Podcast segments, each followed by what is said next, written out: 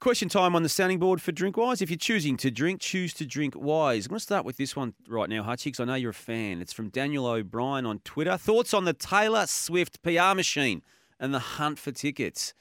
It's a nightmare for people who want to try and get them, isn't it, Hutchy? And, and you are a massive fan. You have been for uh, many, many years. Yep. The best marketer in the world right now is Taylor Swift, and the the um, the storytelling and the user generated content on the way around is phenomenal. And yeah, there's monster demand in February, absolutely monster demand. So, yeah, like everyone, I'm a, I'm a bit ticketless at the moment, Damo, but uh, it's, um, I think it's, I think it's genius. I'll, I'll, be I'll be backing you in though, ahead of anyone else to, to get your hands on some if you need some.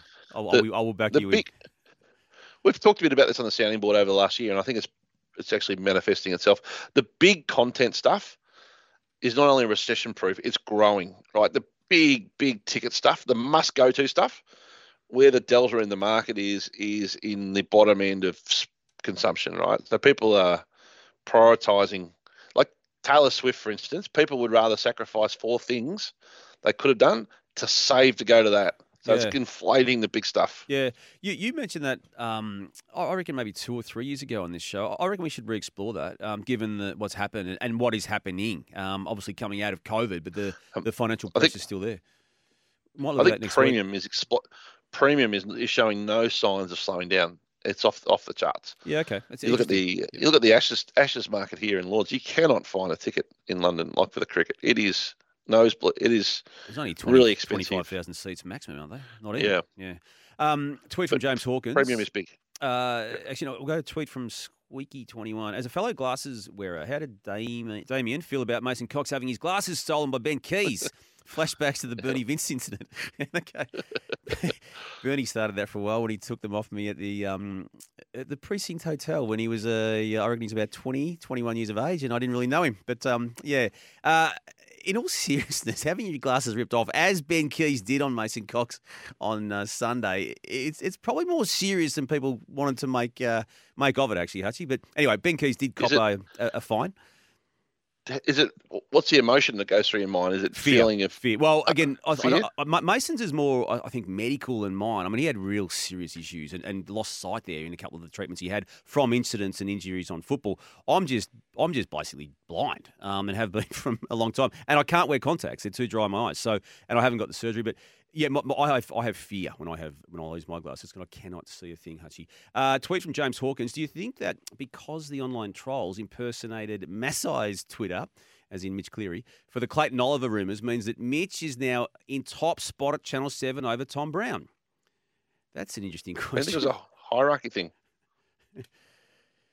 As we I sort of said, of on the, we, we, we did address this, James, on the on the main body of the sounding board this week, and you, you certainly need to have a profile of sorts, but you probably can't be too big, can you, to have your uh, accounts totally treated the way Mitch's was? But interesting question. Did I think? Do you think it would have happened if he'd ponied up and spent the twenty bucks a month on the blue tick? Probably would have happened more uh, on on another topic quicker. Uh, Hutchy, Tom Burns, it's similar to what we also addressed in the main body of the sounding board. It's um, it goes this way. If you were the CEO of the Eagles, what statement and actions would you take after the, the most recent game, and that being a 171 point loss, to appease the fans? It seems like the Eagles don't have to be anywhere near as accountable or transparent owing to their large member base. Is that a fair assessment? I'll let you answer that one first, and I'll, I'll ponder on it for a second. It is. I think it is a fair assessment. Again, I don't know whether Tom Burns, who's asked the question, is from Perth or, or looking at it from afar. I can only look at it from where I am, and that's a long way away from it. But there's an arrogance to that footy club that that probably doesn't have any parallels with it in, in the AFL system. And and I'm not even using that as a, as a criticism. I think the arrogance has helped them um, be as successful as they've been. I think it's helped them maybe win some premierships when other people may have made changes. I'm talk, talking about the, you know, the the infamous drugs era, which which they did reap a premiership out of. Um, they decided to go all in on that behaviour for that period of time, and then they regrouped and they won another premiership in 2018. I, I think largely on just putting their chest out and, and, and telling the world they're the best. Um, they get to this situation now where they're not the best. In fact, they're the worst. I, I don't think they're um, capable of seeing it that way. And I reckon a lot of people still at the club have got very comfortable and, and even cozy with um, with where they are at within that operation. So,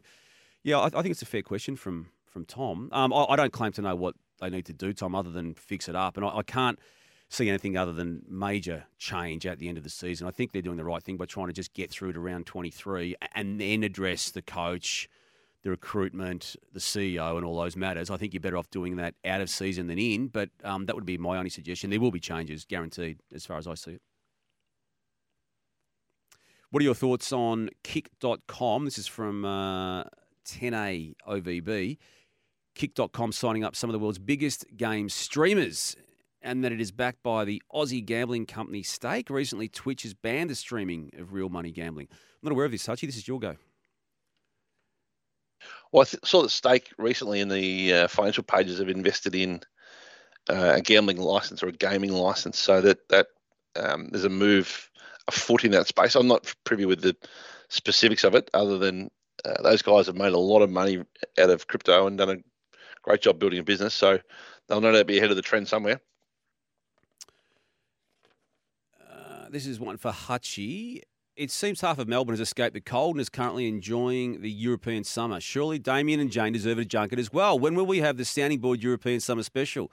I don't even know who that's from, actually, unless I'm just I'm misreading it. But you've taken off, Hutchy. You've, you've, you've done what everyone else is doing in Melbourne, seemingly. I'm working, Damo, but uh, you're most welcome to join. I'm sure there would have been a Sheffield Shield reunion on here somewhere, cover of the you know, ex Shield riders who covered the early 80s in the heyday. So for the first time in my life, I'm, i have had desperate need to rethink where I'm at with um, my lifelong um, belief that you should not be taking time off in a footy season. And I, I know you're separate to this. You, you can do what you want. You don't even work in the the media space per se anymore. But um, I think I'm silly, and I, I think I'm about the only one who doesn't take off. Life is short. We don't know how long we're here for, and we need to go and live it and embrace it. There you go. I think that's an endorsement of what I what I'm thinking. Uh, one more, and as we're talking, where um, the the Ian Chappell and Ian Botham presentation is on tonight. It's a question from Jack Steele on the eve of the longest feud, featuring Chappell and Botham. There is undoubtedly an opportunity for a full series of. Uh, I shouldn't have read this. It's about me he decides to name uh, Mark Robinson, Luke Beveridge, Grant Thomas, and a Halloween special featuring the Scott brothers would be ratings gold. I shouldn't have read that. I didn't know where he was going with it, and I was too far in. yep. Back on um, again. In fact, there's no no need for us to talk about Chappell and both, and we'll talk about it next week on the on the main body because uh, by then it will have actually aired. And I'm um, talking uh, blindly at the moment. I've seen the promos to it. I'm aware of the people who've worked on it behind the scenes and they're very excited about it. I'm keen to have a look myself. That was question time on the sounding board for Drinkwise. If you're choosing to drink, choose to Drinkwise.